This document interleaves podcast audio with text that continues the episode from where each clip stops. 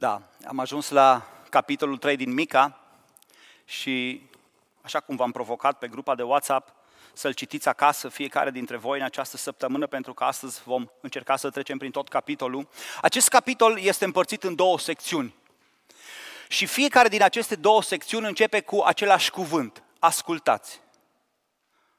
Odată în versetul 1 și odată în versetul 9. Ascultați. Din perspectiva argumentului restaurării, așa cum privim noi în Cartea Mica, este vorba despre două domenii aici care trebuie restaurate. Pe de o parte, relațiile dintre oameni și pe de altă parte, slujirea publică. Probabil că ați văzut și voi aceste lucruri în acest pasaj. Aceste două lucruri se întrepătrund, se vorbește când despre una, când despre alta și capitolul acesta condamnă practicile greșite ale acestor oameni și atât din perspectiva relațiilor, cât și din perspectiva slujirii și așteptările neîntemeiate a acestor oameni. Și te- textul acesta culminează cu o hotărâre a pedepsei lui Dumnezeu. Vine și enunță o pedeapsă.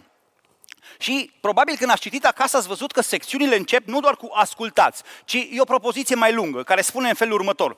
Ascultați căpetenii ale lui Iacov și mai mari ai casei lui Israel. Și când ai văzut că scrie despre căpetenii, despre mai mari, ai spus textul ăsta nu e pentru, pentru mine. Ăsta e pentru comitet, e pentru prezbiteri, să-l citească ei, e pentru pastori, e pentru preoți. Ăsta nu e un text pentru mine. Și pe de o parte, poate să fie așa. Însă, aș vrea să Îți aduc aminte că așa cum arată conducătorii unui popor, așa vor arăta și oamenii.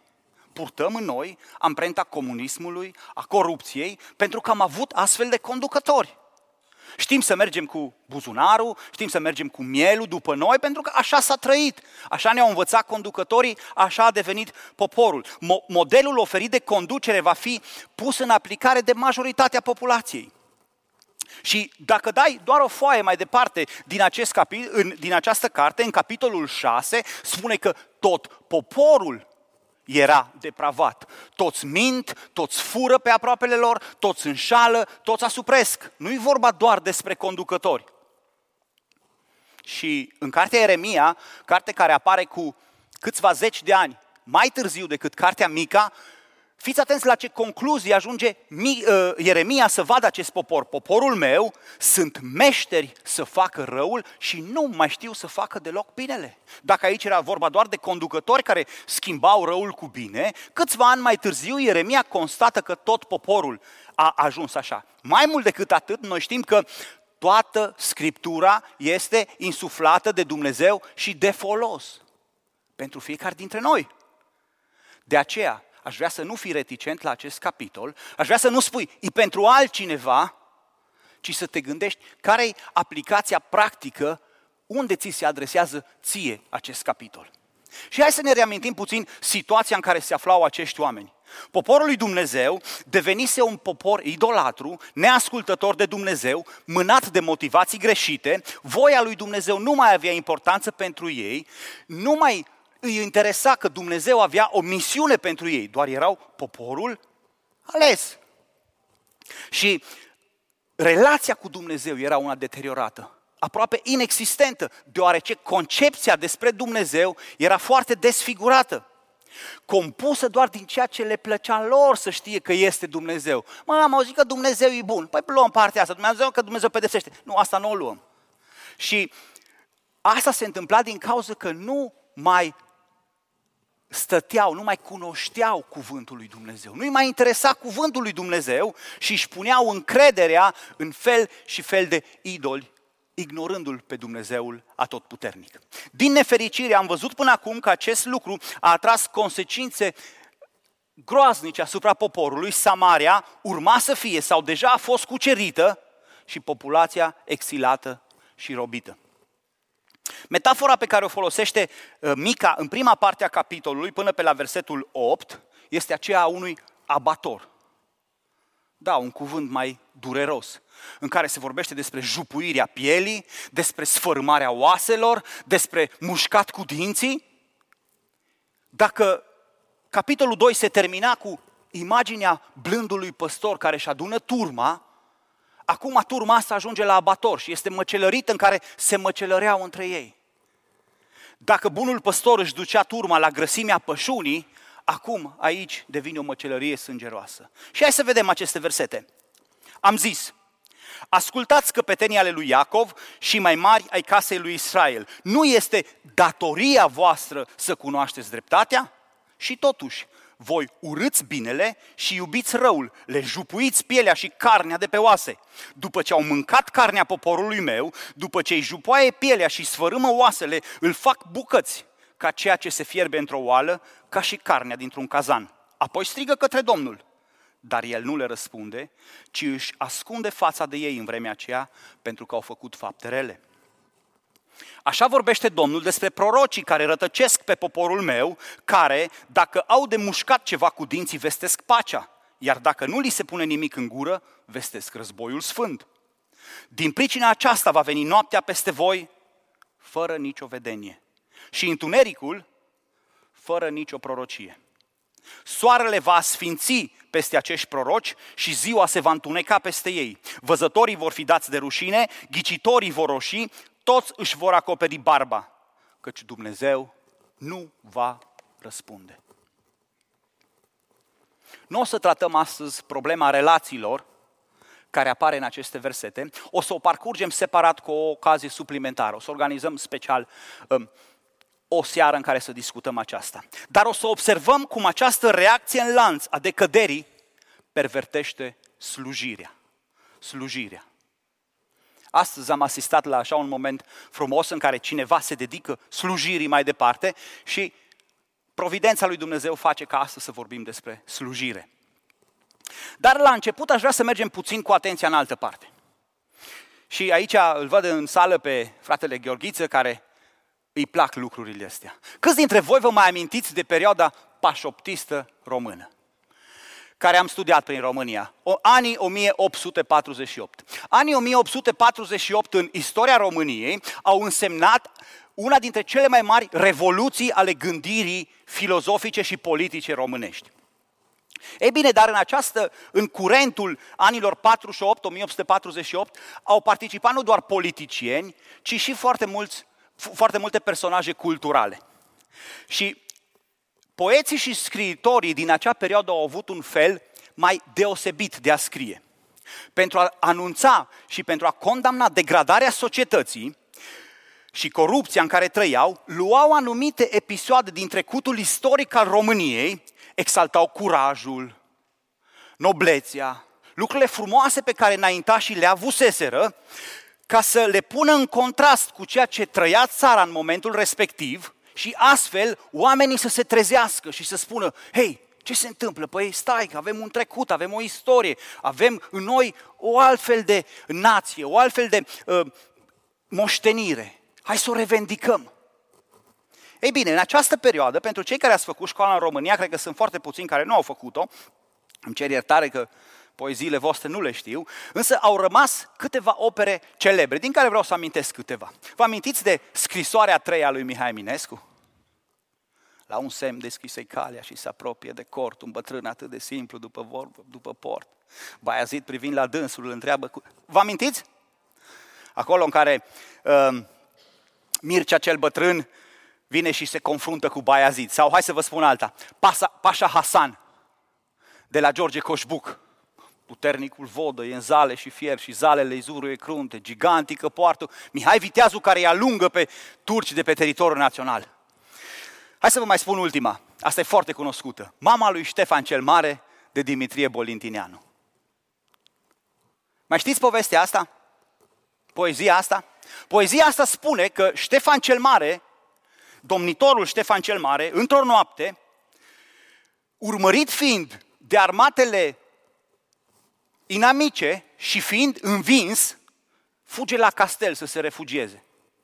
În castel îl așteaptă mama lui și spune, sunt eu Ștefan, deschide-mi. Mama vine afară și nu vrea să-l recunoască. Și spune, tu ești Ștefan? Nu, no, nu cred că ești tu Ștefan. Ștefan al meu e curajos, e luptător, are țeluri nobile, n-ar pleca niciodată din fața dușmanului. Ștefan al meu și-ar da viața pentru țara lui. Ăsta n-ar veni acasă noaptea fricos și laș. Și poezia pentru cei care vă mai amintiți, se termină cu celebrele cuvinte. Dacă tu ești Ștefan, cu adevărat, du-te la o știre. Pentru țară, mori și îți va fi mormântul coronat cu flori. Într-o vreme în care nu exista televizorul și smartphone-ul ca să vedem filme și uh, shorturi, autorii încercau prin aceste imagini să invoce caracterele nobile care să le servească drept modele oamenilor din generația lor.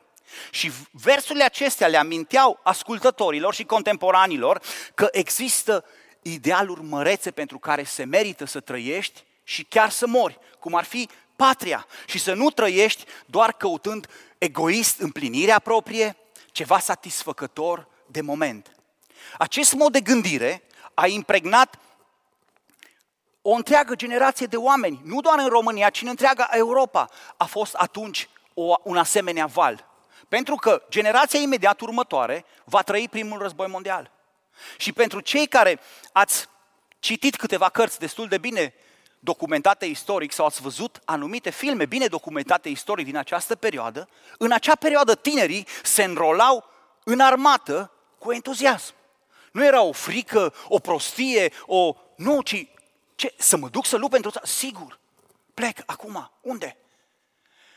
A existat, au exaltat în ei spiritul acesta patriotic și au plecat plin de curaj pentru a fi folositori unui scop mai măreț decât viața lor înșiși, mândri că pot face ceva pentru țara lor. Pentru țară, mori. Ei bine, aceste vremuri sunt de mult apuse și acest pentru țară mori are astăzi un răspuns pe măsura ignoranței, ignoranței societății în care trăim. Dar ce, prost? Nu mai există ceva vrednic de cinste pentru care eu să mă pun în slujba unui cel, unui ideal, unei țări, unei concepții. Nici de cum. Ă, deschide, mamă, castelul să scap eu. Eventual du-te tu și luptă-te. Fă ceva pentru mine. Eu nu o să fac asta. Eu m-am născut pentru alte uh, idealuri. Ce să alea valori? Ce să alea principii? În training, la televizor, mâncând fast food. ăla e cel mai mare hobby și cel pe care îl avem. Cât mai mult timp acasă. Transpunând însă această imagine subiectului nostru, vedem că Mica, de fapt, denunță o astfel de situație. El confruntă lipsa de valori ale contemporanilor săi, ale poporului său și, de asemenea, consecințele la care se expun. În partea a doua, da? deci de la versetul 8 până la sfârșitul capitolului, ele numeră trei categorii de oameni care sunt condamnate pentru ceea ce fac. Conducătorul, preotul și prorocul. Aceste categorii enunțate aici descriu slujiri publice, sociale, care se făceau în națiunea lui Israel. Vă amintiți de pe vremea când a fost dată legea lui Moise? Când cineva avea o problemă, când cineva avea chiar o problemă de sănătate, când, cineva, când cuiva îi se făcea nedreptate, la cine mergea? La judecător și la preot. Chiar și în problemele de sănătate, chiar și în probleme de construcții, în probleme de împărțirea terenurilor. La cine apelau? La acești oameni care erau puși să fie slujitorii intereselor poporului. Și pe câte pancarte electorale nu există și astăzi devize de felul în slujba poporului, de dragul națiunii, pentru bunăstarea țării. nu e așa? Ei bine, acești oameni când își încep slujirea și intră în aceste slujbe, ei vin și sunt consacrați pentru asta. Depun un jurământ, fac o declarație solemnă că vor face totul spre binele națiunii, spre binele oamenilor, spre binele celor care le sunt supuși. Săptămâna trecută sau cu două săptămâni, nu mai știu exact, prințesa de Asturias, Eleonor, a Spaniei, a împlinit 18 ani și am văzut-o cum a depus jurământul.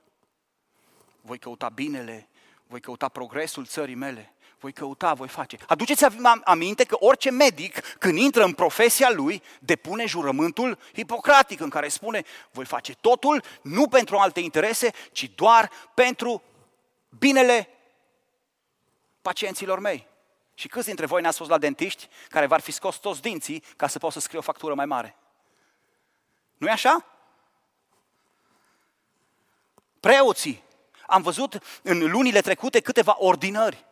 Toți spun, cu ajutorul lui Dumnezeu nu voi face altceva decât să caut folosul acestei biserici și să îndrum cât mai mulți oameni spre cer. Aș vrea să vă întreb pe voi, astăzi, creștini, din secolul 21, cum a început slujirea voastră? Vă amintiți că a început printr-o consacrare, printr-un jurământ, printr-un legământ în apa botezului sau la confirmare, în care ați spus, da, Doamne, vreau să te slujesc. Da, Doamne, ă, te voi sluji cu credincioșie până la sfârșitul vieții sau chiar cu prețul ei. Am auzit zeci și zeci de asemenea mărturii de-a lungul anilor. Pentru valorile tale, Doamne, pentru împărăția ta, sunt gata să mor, chiar cu prețul vieții. De multe ori în apa botezului, atunci când noi facem legământul ăsta al slujirii, începem așa, ca și acești slujitori publici, printr-o consacrare, printr-o devotare. Dar Mica vine aici ca trimisa lui Dumnezeu să atace problema slujirii care trebuie restaurată. Pentru că trebuie restaurată slujirea. Slujirea ajunsese într-o altă poziție. Slujirea devenise doar o slujbă. Și astăzi mă voi juca cu aceste două cuvinte, slujire și slujbă. Prin slujbă vreau să spun doar o meserie și prin slujire mă voi referi astăzi la slujirea față de Dumnezeu. Slujirea devenise doar o slujbă, o simplă meserie care nu mai era menită să răspundă nevoilor oamenilor, așa cum am citit în versetul 1, ă, datoria voastră, nu mai era o datorie pe care o aveau acești oameni, ci era menită doar să le furnizeze venituri cât mai bune fiecăruia dintre ei. Și în contrast cu practicile vinovate ale acestor oameni, Mica își face un autoportret pe care îl inserează în acest text. Și acest portret este portretul omului lui Dumnezeu care slujește așa cum trebuie. Și el enunță patru caracteristici care îi determină slujirea, o slujire cu o coloană vertebrală dreaptă, pentru că slujirea aduce cinste aceluia pentru cine este făcută. Pentru țară, mori. Haideți să vedem acest pasaj. Dar eu sunt plin de putere plin de Duhul Domnului, sunt plin de cunoștința dreptății și de vlagă, ca să fac cunoscut lui Israel nelegiuirea lui și lui Israel păcatul lui. Ascultați dar lucrul acesta, căpetenii ale casei lui Iacov și mai mari ai casei lui Israel. Voi, cărora vă este scârbă de dreptate și care suciți tot ce este drept. Voi care zidiți Sionul cu sânge și Ierusalimul cu nelegiuire. Căpetenile cetății judecă pentru daruri, preoții lui învață pe popor pentru plată și prorocii lui prorocesc pe bani. Și mai îndrăznesc apoi să se bizuie pe Domnul și zic, oare nu este Domnul în mijlocul nostru? Nu ne poate atinge nicio nenorocire. De aceea, din pricina voastră, Sionul va fi arat ca un ogor, Ierusalimul va ajunge un morman de pietre și muntele templului o înălțime acoperită de păduri. Slujirea pe care o facem pentru Dumnezeu îi are în vedere pe oamenii de lângă noi.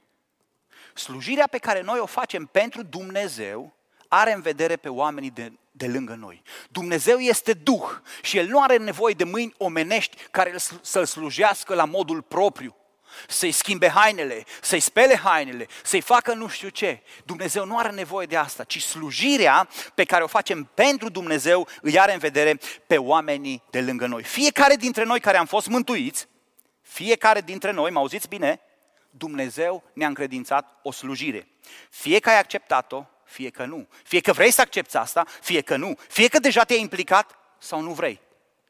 Dumnezeu te-a mântuit și te-a echipat cu anumite daruri ca să te pui în slujba bisericii sale.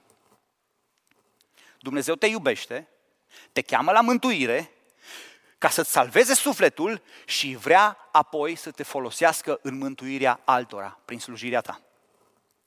Depinde de tine dacă îți iei în serios această responsabilitate sau dacă continui să fii un consumator detașat de necesitatea implicării tale.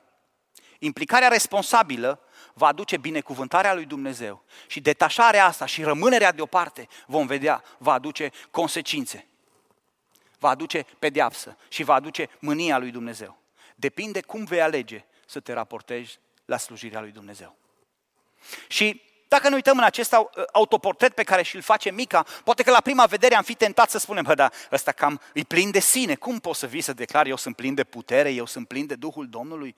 Dragii mei, aș vrea să vă spun că omul acesta este de plin conștient de poziția lui de identitatea lui, de cine l-a trimis, de ce are de făcut. Și nu vorbește ca să se laude, ci acest om vine și spune în primul rând, dar eu sunt plin de putere. Eu sunt plin de putere. Noi știm din alte contexte ale Scripturii că lucrarea nu se va face nici prin putere, nici prin tărie, ci prin Duhul Domnului. Însă aici putere apare înaintea Duhului Domnului. Ce înseamnă asta? Că s-a schimbat definiția? Sau are în vedere altceva? Aș vrea să fac o clarificare printr-o altă întrebare. Dacă planificați să plecați cu mașina în România și vreți să călătoriți noaptea, da? Cum veți avea puterea necesară să conduceți toată noaptea?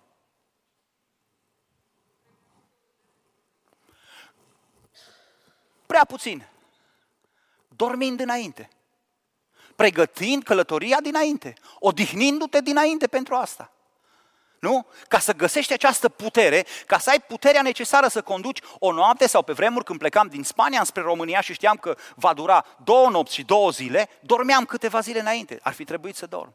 Ca să găsești această putere, trebuie să te pregătești dinainte. Și deducem de aici primul criteriu al slujirii, intenționalitatea. Intenționalitatea. Slujirea trebuie să fie intenționată. Slujirea nu poate porni de la premisa, dacă trebuie, o fac. Dacă n-are cine, atunci mă implic eu.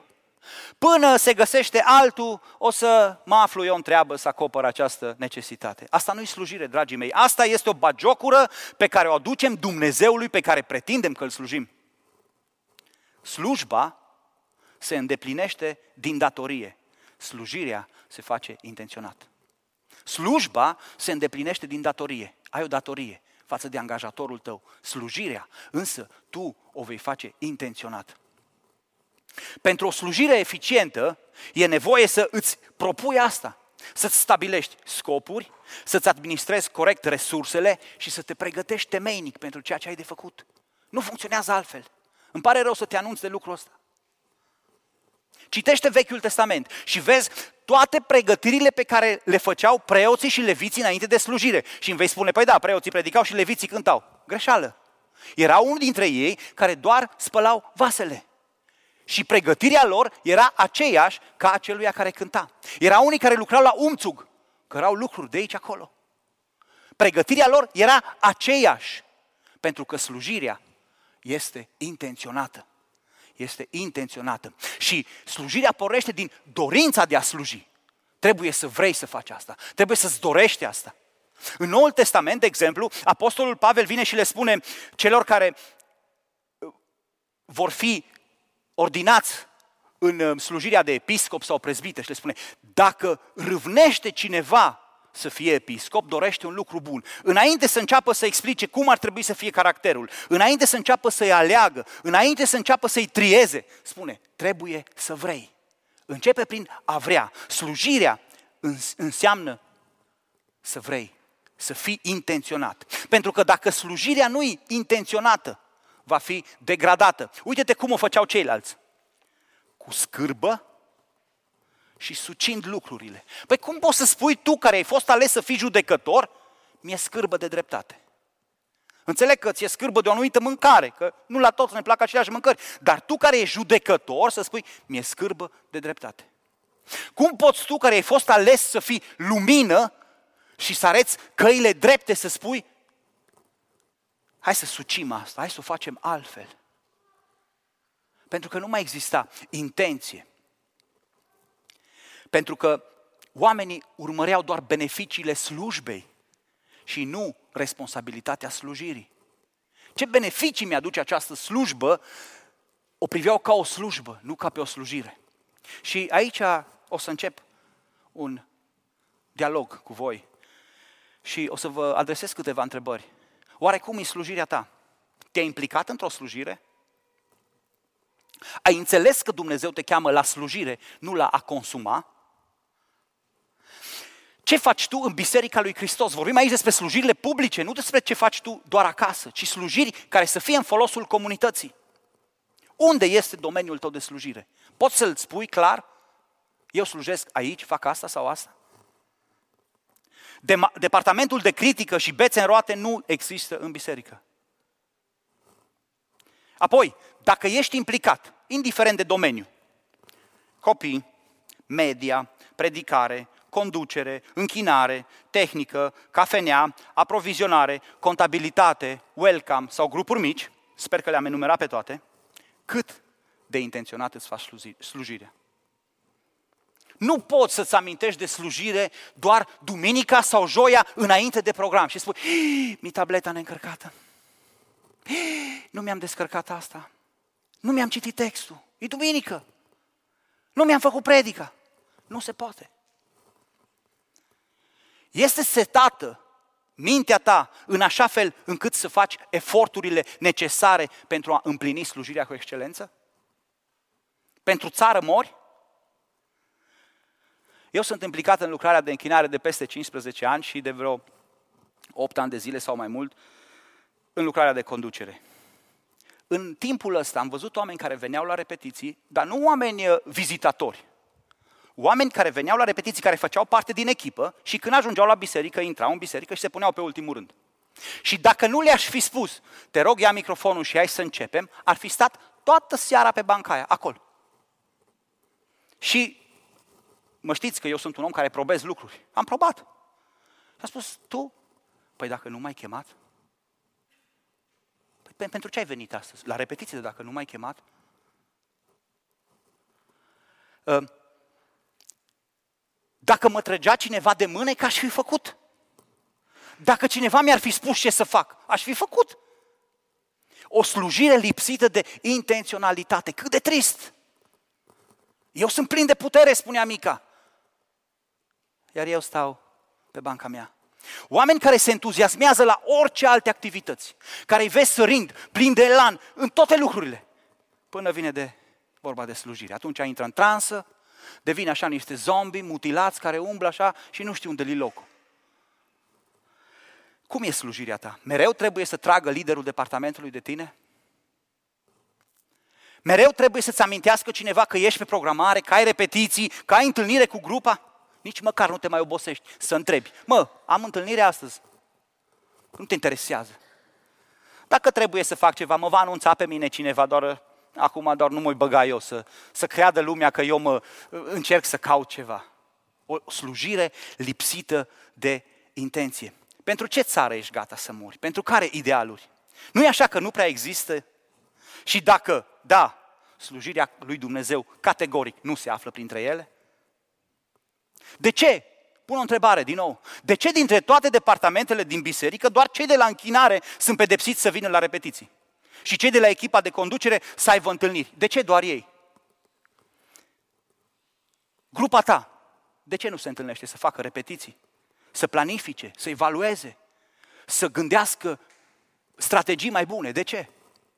Când ai făcut repetiții la cafenea sau la grupa de copii ultima dată? Și o să-mi spui, păi nu nevoie, că noi știm. Serios? Când ai făcut repetiții la Welcome, să aduci propuneri de îmbunătățire, să gândești intenționat ceea ce ai de făcut. Când? Sau ai spus, păi ce, doar nu trebuie, nu trebuie nimic ca să pot să dau mâna cu cineva. Cum îți înfăptuiești slujirea? Sucind-o sau îndeplinind-o cu intenționalitate? Gândește-te la lucrul ăsta. Mergând însă mai departe, Mica subliniază nu doar că este plin de putere, ci el spune dar eu sunt plin de Duhul Domnului. Și aș vrea să subliniez în acest pasaj cuvântul plin. La tot ceea ce se adresează Mica nu vine cu jumătăți de măsură, cu trei sferturi, cu 90%, plin, total, 100%. Sunt plin. Nimic nu-i făcut pe jumătate. Plin de putere, plin de Duhul lui Dumnezeu. Pentru că slujirea trebuie făcută cu inspirație. Slujirea trebuie făcută cu inspirație. Duhul lui Dumnezeu te inspiră. Slujba se face din capacitate, din ceea ce poți tu, însă slujirea se face prin inspirație. Slujba se face prin capacitate, dar slujirea se face prin inspirație. Trebuie ca Duhul lui Dumnezeu să fie motorul tău. Și iarăși îmi permit să pun câteva întrebări. Atunci când ești la servit la bucătărie sau la cafenea, ce duh te împinge să faci asta? Duhul lui Dumnezeu sau un duh de socializare? Că îți place să stai la taclale, ai gura mare, vorbești și îți plac oamenii. Cine te împinge să faci slujirea asta? Ce te motivează să cânți la închinare? Duhul lui Dumnezeu sau un duh de mândrie să apuci să fii în față? Să-ți arăți toaleta sau să arăți ce floricele știi să faci din voce? Ce te, ce te inspiră? Ce te inspiră să fii amabil cu cei din jurul tău? Atunci când slujești poate la welcome? Să-ți faci relații, să ai pe cineva când îți va merge mai rău ca să ai la cine să apelezi? Sau te motivează Duhul lui Dumnezeu? Spuneam că slujba se face din capacitate, iar slujirea din inspirație. Fii atent, dragul meu, că Duhul lui Dumnezeu nu te va chema să faci ceea ce nu ești în stare. Dacă cumva cu tine se întâmplă o excepție și te cheamă să faci ceva ce nu poți, fi sigur că într-un mod supranatural te va capacita pentru asta. Dar tu trebuie să stai în ascultare de Duhul lui Dumnezeu, nu de propriile tale dorințe. Pentru că de multe ori știți cum ne raportăm noi la slujire? Mi-ar place să mă implic acolo. Și nu pun întrebarea altfel. Duhule Sfinte, unde ar trebui să mă implic? Păi mie mi-ar place la, știu eu, nu mai vreau să dau exemple, că am dat multe astăzi. De câte ori ai stat și ai spus, Duhule Sfinte, unde vrei să mă folosești? Dumnezeule mare, tot puternic în, care, în fața căruia se pleacă galaxiile infinite. Unde vrei să mă implic?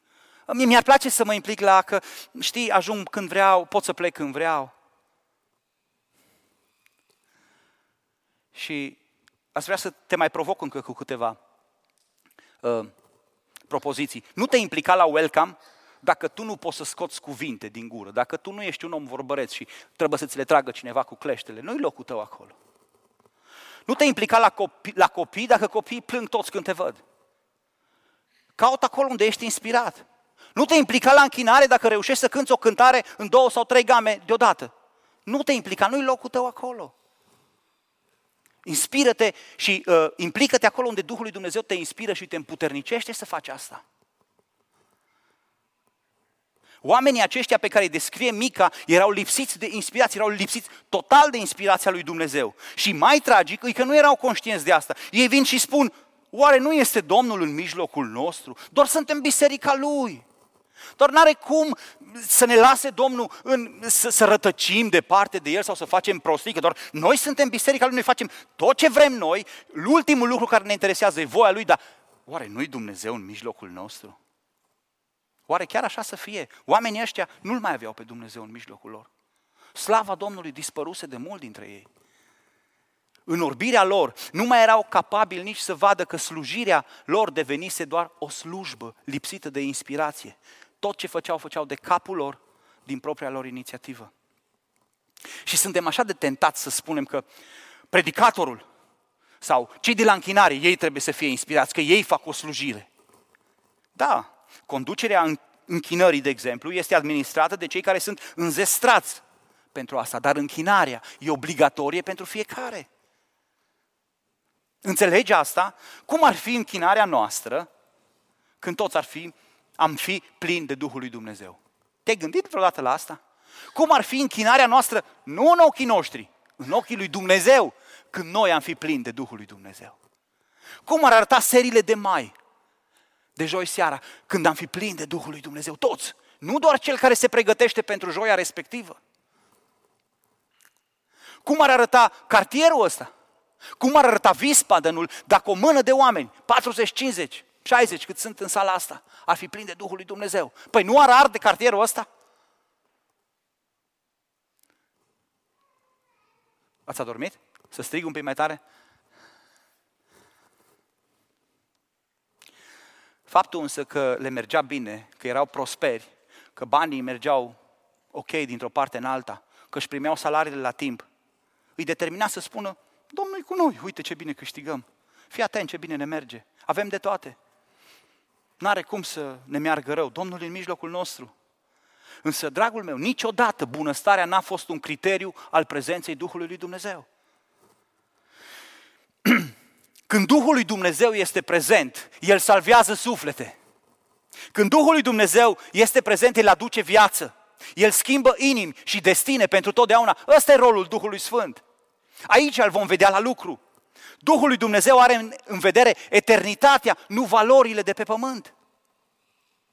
Îl vom vedea la lucru atunci, nu dacă ne merge mai bine sau mai prost. Dacă lucrezi, ești Dumnezeu și dacă nu, ești Dumnezeu. Când sunt bolnav, ești Dumnezeu și de nu mă vindeci, tot tu ești Dumnezeu. Sau nu? De aceea, în al treilea rând, trebuie determinat foarte clar interesul slujirii tale. Interesul. Versetul 11 e așa de dur, așa de crunt în această direcție și spune Căpetenile cetății judecă pentru daruri. Preoții lui învață pe popor pentru plată și prorocii lui prorocesc pe bani. Motivația se mutase, am văzut în capitolele anterioare, de pe voia lui Dumnezeu pe pofta personală. Și automat, ă, interesul s-a mutat de la slujirea aproape lui la împlinirea sinelui. Slujirea acum avea un alt interes. Cât mai mulți bani, no money, nema slujire. Foarte categoric acești oameni. Iarăși, noi auzim aceste versete și spunem, ha, nu despre noi, că la noi la biserică nimeni nu primește bani pentru slujire. N-are cum să fie despre noi. E adevărat. Că la noi în biserică, la momentul de față, nimeni nu este remunerat pentru slujirea pe care o face. Însă, aș vrea să te gândești, să te provoc doar puțin, să te gândești. Care este interesul slujirii tale? Știu, teoretic, toți slujim pentru că iubim pe Domnul. Știm propoziția asta, o recităm și noaptea. Dacă ne trezește cineva, tu pentru ce iubesc pe Domnul? Sigur. Însă aș vrea să te gândești puțin mai profund la acest lucru. Și să evaluezi tu, la tine însuți, în tine însuți. Din anii mei de experiență, așa puțin cum sunt ei, am întâlnit tineri care cântau în echipa de închinare pentru că era cea mai bună vitrină ca să-și caute un partener de căsătorie. Pe oriunde mergeam, în biserică, erau în vitrină și puteau să fie văzuți și să vadă.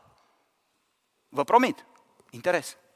Am întâlnit oameni care dăruiau la biserică sau se dăruiau la biserică pentru o anumită perioadă de timp ca să ajungă în echipa de conducere. Interes. Am întâlnit oameni care slujesc doar ca să fie membri. Interes. Am întâlnit adolescenți, și am fost și eu unul dintre ei, care slujesc doar ca să obțină favorul de la părinți. Să fie mai lejer părinții cu ei, să-i lase mai multe, că vezi, Doamne, copilul meu slujește. Interes. Ce te motivează să faci slujirea? Care e interes? Și ca într-o paranteză fie spus, vreau să vă pun și o întrebare foarte provocatoare. Este greșit ca preotul să primească plată pentru faptul că învață pe oameni? Este greșit ca unui slujitor full-time să primească un salar? E o întrebare capcană. Aveți grijă ce răspundeți. Închid paranteza. Fii sincer cu tine. Care e interesul care te motivează, care te mișcă? Ca să scap de gura prezbiterilor? Mă, vine la cu predica și iar mă prinde că eu nu mă duc și mă scriu pe o foaie că am scăpat. Oare asta să fie? Ca să faci și tu ceva, să nu-ți fie rușine de ceilalți care fac? Ca să dai bine? Ca să ai pace cu soțul, cu soția, ca să nu te mai cicălească? Ca să-ți crească autostima? Să spui, na, uite, vezi, și eu fac ceva. Ca să fii respectat? Sau ca să te hrănești cu laudele pe care le primești în urma slujirii? Bă, ce bine ai făcut, mă, bă, dar tu, te, tu chiar te știi? Care e interesul? Dragii mei, inima noastră, inima noastră proprie, a fiecăruia, e deznădăjduit de rea. Și poate să ne creeze niște capcane extraordinare, de aceea e foarte important, ca și David, mereu, mereu să ne evaluăm noi pe noi. Eu vă provoc astăzi prin această formulare, poate mai provocatoare ca de obicei, însă e foarte important să știi ce e în inimă. David vine înaintea Domnului și spune, Doamne, cercetează-mă, vezi ce e acolo, cercetează-mi inima și gândurile, s-ar putea să fiu pe o cale rea, s-ar putea să mă aflu departe de tine. Cunoaștem inima. că s-ar putea eu să cred că o fac din, dar să am interese ascunse. Însă omul lui Dumnezeu mic, al vedem în acest pasaj că vine și spune, eu sunt însă plin de cunoștința dreptății și de vlagă. În contrast cu acești slujitori corupți, pentru că interesul slujirii lui este determinat de cunoașterea lui Dumnezeu și de dreptatea lui. El nu slujește nici pentru a fi bine văzut, nici ca să dea bine cu nimeni, nici pentru a obține ceva, ci ceea ce Dumnezeu i-a făcut de cunoscut motivează slujirea lui. Cuvântul lui Dumnezeu îl determină și îi determină capacitatea de discernământ și îi judecă gândurile și simțirile inimii. Că altfel și el ar putea o lua razna. Însă are un dreptar, cunoștința dreptății. Și cât de mult urmărești tu, tu, tu, tu, interesul lui Dumnezeu în slujirea ta? Cât de mult? Cunoștința dreptății spune că plata păcatului este moartea veșnică. așa -i? Asta spune cunoștința dreptății. Conform acestei legi a lui Dumnezeu, oamenii trebuie slujiți ca să poată fi iertați, ca să găsească iertarea. Tu pentru asta îi slujești, ca să le prezinți adevărul, ca ei să se împace cu Dumnezeu. Păi dacă asta e cunoștința dreptății, este acesta interesul slujirii tale să scapi cât mai mulți oameni de la pedeapsă veșnică? Slujba este interesată de plată. Slujirea de folosul celuilalt.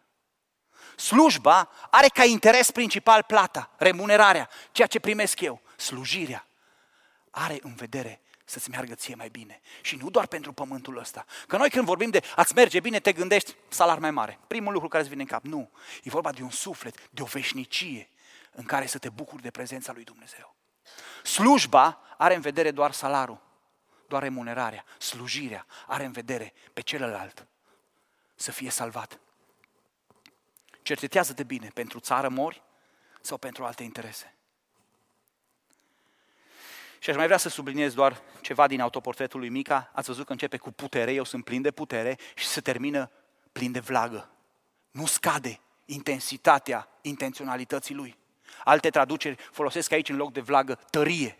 Nu scade de la început până la sfârșit, totul e intenționat. E plin de râvnă, plin de dorință, plin de prospețime, plin de vigoare. Mereu își dorește să facă asta. Și mai observăm cel de-al patrulea lucru aici în acest verset că toată slujirea lui Mica converge spre un singur scop. Puterea, Duhul Domnului, cunoștința dreptății și vlaga lucrează împreună pentru a identifica nelegiuirea și păcatul. Pentru a identifica nelegiuirea și păcatul. Ca să fac cunoscut lui Iacov nelegiuirea lui și lui Israel păcatul lui. Foarte curios că nu-i pentru încurajare, nu-i pentru mângâiere, nu-i pentru... Toate aceste lucruri sunt date pentru că nimic nu poate fi restaurat dacă nu se elimină păcatul din viața cuiva. Nimic nu poate fi restaurat dacă persoana persistă și rămâne în păcat. Nu poți avea o relație cu Dumnezeu, nu poți fi motivat, nu-ți poți împlini misiunea, nu poți avea încredere, nu poți crede cuvântul lui Dumnezeu dacă te complaci în păcat. Foarte interesant că Mica nu are o slujire plină de putere și de Duhul Domnului ca să condamne Asiria sau filistenii sau știu eu ce altă națiune din jurul Israelului, ci vine și condamnă casa lui Israel, Ierusalimul, poporul lui Dumnezeu, ăștia care știau. Oare câți dintre noi, se ridică întrebarea, avem o prioritate în slujire, identificarea și condamnarea păcatului care ne înfășoară atât de lesne? Oare câți? Căutând să placem și să plăcem oamenilor, noi evităm tot mai mult să facem asta, mai ales între noi. Vorbim despre alții, vorbim despre LGBTQ, băi, ce legi odată, ea toate sunt potriva lui Dumnezeu. Vorbim despre anumite guverne decăzute care fii atent unde au, adu, unde au ajuns și ce reguli. Dar între noi nu mai avem puterea să veghem unii asupra altora ca să ne avertizăm de păcat. Marcel, vezi că Laura ia seama la... Sau Florin, ar fi bine să nu mai. Adriana, nu mai. Heni, ai grijă la. Horia, fii atent că ce treabă ai mă tu cu viața mea? Păi dacă începi așa, o să creezi ostilități. O să ai inamici în biserică. Cum să abordezi păcatul? Oamenii ar pleca la altă biserică. Se vor simți lezați. Și vă întreb, se merită să facem un asemenea compromis cu slujirea noastră?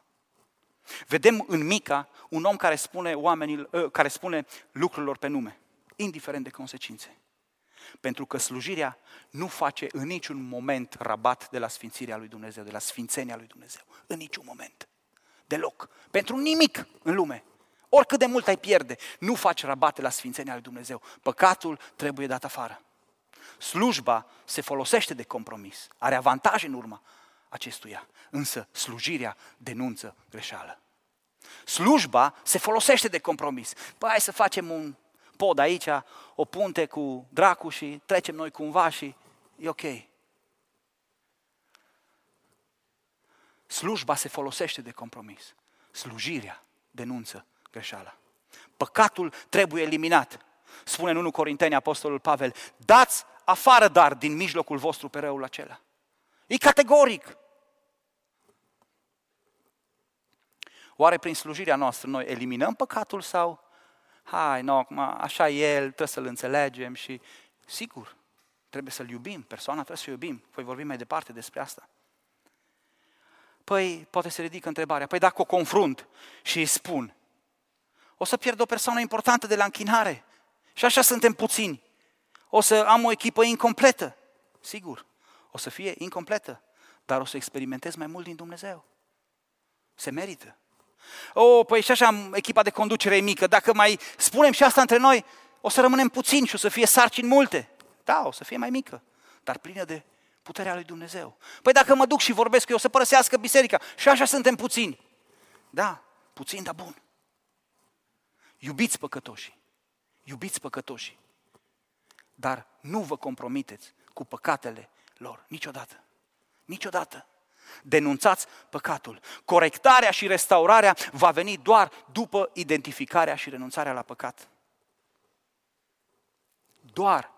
Și știu că în mintea noastră păcate sunt doar curvia, îmbătarea și mai știu eu ce altele. Păcat, bârfă, lăcomie. Citiți în Noul Testament și vedeți că Apostolul Pavel pune în același rând homosexualitatea cu mânia, cu lăcomia, cu îmbuibarea, cu lucruri din astea mici.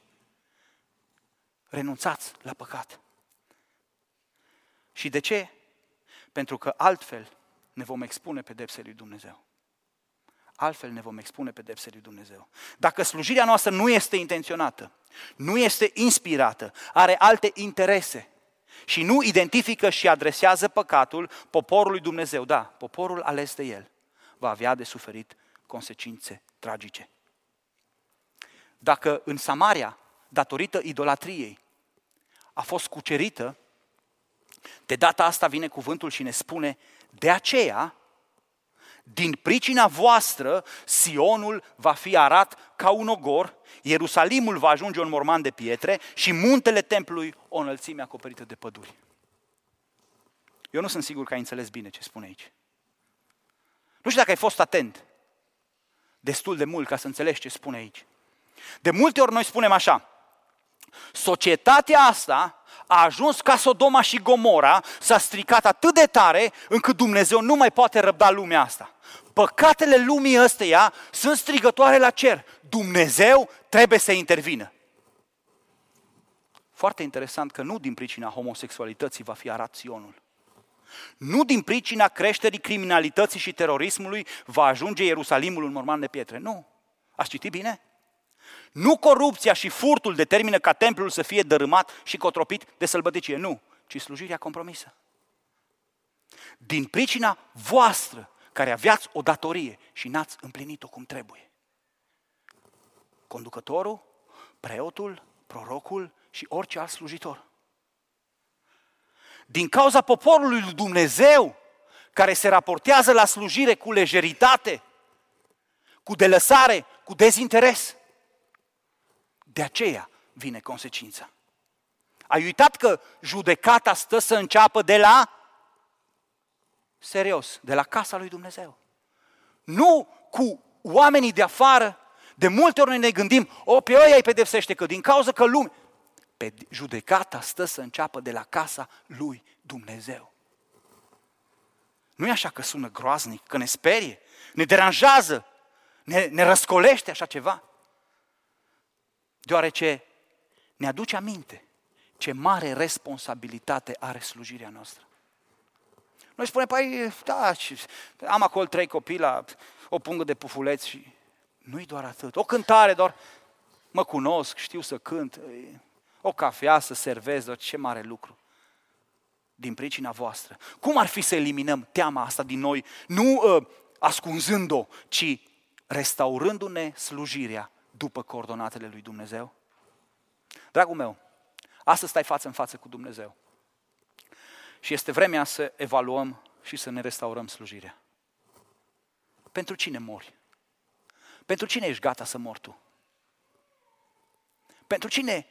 Care sunt valorile alea care, într-adevăr, se merită să străiești viața pentru ele? Cât de intenționat slujești? Cât de intenționat slujești? Te lași inspirat de Duhul lui Dumnezeu sau de mofturile tale? Care este interesul care te împinge la slujire? Care e acel interes? Cum tratezi păcatul care se infiltrează în slujire?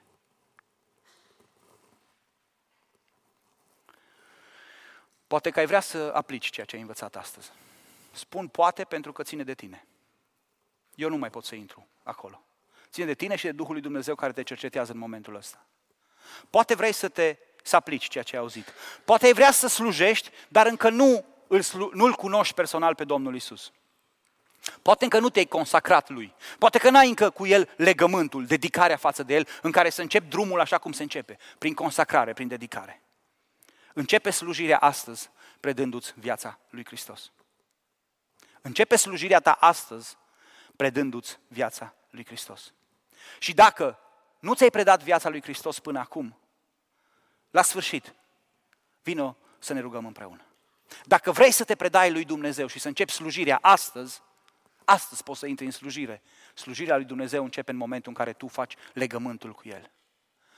Vino să ne rugăm. Ia intenționat decizia asta, dragul meu. Nu o lăsa pe mâine. Mâine nu-i ziua ta. Ia intenționat decizia asta să spui, Doamne, vreau să te slujesc astăzi. De astăzi vreau să fiu al tău, vreau să intru în legământ cu tine și vreau să te slujesc. Nu pe jumătate. Și apoi Duhul lui Dumnezeu te va inspira la o viață nouă și te va face să trăiești pentru interesele Lui și vei muri față de păcat. Predă-te lui Hristos astăzi. Însă, poate că ești aici și slujești de multă vreme, dar doar astăzi ai conștientizat că anumite lucruri nu le faci corect. Aș vrea să privești puțin la Hristos, modelul suprem de slujire. Cel mai perfect model de slujire. Mica ne oferă aici portretul lui. Însă această carte, cuvântul lui Dumnezeu, nu ne vorbește despre altceva decât despre portretul celui mai perfect slujitor care exista vreodată, Isus Hristos. Toate versetele din această carte arată înspre El. A slujit Isus intenționat? Iată-mă că vin. În sulul cărții este scris despre mine. Vreau să fac voia ta, Dumnezeule. Ăsta e modul de slujire a lui Isus. Și el spune în Evanghelia pe care tocmai am terminat-o, îmi dau viața, ca iarăși să o dau. Nimeni nu mi-o ia cu sila, ci eu o dau de la mine. Îl vezi pe Hristos intenționat în salvarea ta? Îl vezi pe Hristos gata, intenționat. Nimeni nu mi-o ia cu sila, o dau eu. Apoi, dacă te uiți mai mult, el a fost plin de Duhul lui Dumnezeu în toată lucrarea sa. Chiar concepția lui umană în pântecul Mariei a fost de la Duhul Sfânt, mereu sub inspirația Duhului. Plin de Duhul a fost dus în pustie, plin de Duhul a venit din pustie, mereu inspirat de Duhul lui Dumnezeu, după voia Tatălui. Când s-a întrupat, cu toate că era Domnul cerurilor și al galaxiilor fără număr, el n-a venit ca să îi se slujească. Măcar că armate de îngeri stăteau la dispoziția lui, ci a venit să slujească și să-și dea viața răscumpărare pentru mulți. Nu a căutat niciun interes propriu. Totul a fost fiindcă iubea pe ai săi care erau în lume și a iubit până la capăt. Ăsta e modelul de slujire, dragule. Nu știu unde ai învățat să slujești, însă când privești la Hristos, vei vedea pe cineva care mereu a dovedit dragoste față de toți oamenii. Dar niciodată nu i-a lăsat să se complacă în păcatele lor, ci le-a identificat și le-a confruntat. Du-te și să nu mai păcătuiești. Ai grijă să nu mai păcătuiești ca să nu ți se întâmple ceva mai rău. Mereu a identificat păcatul. L-a iubit și pe unul și pe celălalt, indiferent că a fost fariseu, indiferent că a fost uh, o prostituată, indiferent că a fost un vameș, i-a iubit, însă le-a identificat și le-a con, uh, confruntat păcatul. Dragul meu, aici vreau să închei și vreau să spun că dacă nu ești pregătit pentru astfel de slujire, lasă-te de ea. Dacă nu ești pregătit să faci o astfel de slujire, nu mai fă. Pentru ce vrei să atragi mânia lui Dumnezeu peste tine și mai mult decât atât, peste tot poporul lui Dumnezeu? Pentru ce? Pentru interesele tale meschine? Dacă nu vrei să faci slujirea asta, dragul meu, renunță de dragul celorlalți. Dacă nu vrei să fii integru în slujirea ta, renunță-o, lasă-o baltă, du-te acasă. Dar dacă ești gata, ascultă-mă cu atenție, doar dacă ești gata să slujești așa cum o cere El, te provoc să te ridici și să ne rugăm. Nu te grăbi, doar dacă ești gata să slujești așa. Dacă nu, poți să pleci. Dacă vrei să o faci numai să fie făcută, lasă-o baltă. Du-te acum. E mai bine pentru tine. Dar dacă vrei să continui să o faci, te rog să te ridici. Nu fă din slujire o slujbă, pentru că vei avea poate niște beneficii temporare, dar vei avea parte de niște consecințe tragice, eterne. Dacă vrei să slujești așa, ridică-te și hai să ne rugăm. Dacă nu, poți să pleci, renunțând, poate că te vei trezi și îți vei da seama. Mă, mă voi întoarce și o să o fac cum trebuie. Ridică-te sau du-te. E vorba despre un Dumnezeu. E vorba despre lucrarea Lui. Dacă vrei să slujești, ridică-te să ne rugăm. Mădălina, unde ești? Ana, Horia, dacă vreți să slujiți așa, haideți să cântăm. Dacă nu, puteți să plecați, acolo e ușa. Dacă vreți să slujim așa, haideți să cântăm. Dacă nu, acolo e ușa. Intenționat, inspirat, având interesele lui și identificând păcatul și dându-l afară. Dacă vreți să cântăm, haideți în față. Dacă vreți să slujiți așa, haideți în față.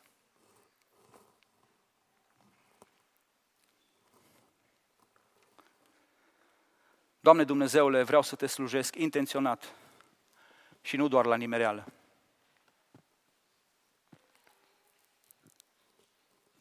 Doamne Dumnezeule, vrem să te slujim intenționat, nu doar la nimereală. Doamne Dumnezeule, vreau să, vrem să fim inspirați de Duhul Tău pe care l-ai pus să locuiască în noi și să nu mai lăsăm firea să ne inspire în slujire. Suntem înaintea Ta și Tu vezi promisiunea noastră în seara asta. Suntem oameni care ne-am ridicat, care nu facem nimic. Suntem oameni care ne-am ridicat și care am avut intenții greșite, suntem oameni care am avut interese greșite, venim înaintea Ta, Doamne, și îți spunem, vrem să renunțăm la orice interes personal de dragul intereselor Tale. Doamne, știu că cere jerfă. Știu că e greu. Însă, Doamne, dăm seama că stăm în fața unui Dumnezeu și că nu avem de-a face cu niște oameni, ci avem face, de-a face cu Dumnezeul cerului și al pământului. Doamne, vrem să renunțăm la orice interes personal de dragul intereselor tale. Doamne, vrem ca orice păcat, orice, oricât de mic, să-l identificăm și să-l eliminăm cu desăvârșire. Prin puterea pe care ne dai prin Fiul Tău astăzi. Prin puterea pe care ne dai prin Duhul Tău cel Sfânt. Doamne, ne ridicăm și stăm în fața Ta ca un semn de aducere aminte că astăzi ne-am renoit slujirea în fața Ta. Și că indiferent de domeniul în care slujim, vrem să Te slujim pe Tine. Suntem sătui să facem o slujire din inerție. Suntem sătui să facem o slujire în care să nu punem nimic de la noi.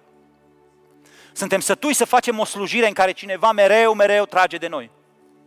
Doamne, prin această ridicare în picioare înaintea Ta, ne identificăm cu chemarea la slujire pe care Tu ne-o faci. Doamne, ai milă de noi și iartă-ne ori de câte ori am făcut-o cu nebăgare de seamă. Ori de câte ori am făcut-o comentând. Ori de câte ori nu ne-a păsat cum e făcută slujirea și am făcut-o doar să fie făcută. Stăm înaintea Ta, Doamne Dumnezeule, și stau în fața noastră provocările de luni dimineața. Știm că mâine când va suna ceasul, parcă totul intră în rutina zilnică și multe din promisiunile pe care astăzi le-am făcut rămân aici, în biserică. Vrem însă mâine dimineață să nu fie așa. Vrem să ne amintim că am făcut un legământ să te slujim pe tine. Să te slujim pe tine, slujindu-i pe cei din jurul nostru, lucrând în beneficiul celor din jur. Doamne, de aia stăm în fața Ta. Să ne dedicăm înaintea Ta. Primește, Doamne, această rugăciune din partea bisericii Tale. Tu auzi fiecare suspin al fiecărui suflet, fiecare vorbă nerostită în această sală. Tu auzi fiecare gând care se înalță în acest moment înspre tine. Atât din partea celor care până acum nu te-au cunoscut, cât și din partea celor care s-au jucat cu tine. Cât și din partea celor care au fost dedicați. Tu îi auzi pe fiecare. Doamne, încheiem acest timp cu o cântare în care îți spunem, vrem să te slujim pe tine. Doamne, dă-ne puterea prin Isus Hristos și prin Duhul Tău cel Sfânt să o facem așa cum o cer Tu. Altfel, să nu mai facem deloc. Doamne, vreau să Te slujesc cât voi trăi. Și prioritatea Ta să fie prioritatea mea. În numele Lui Isus. Amin.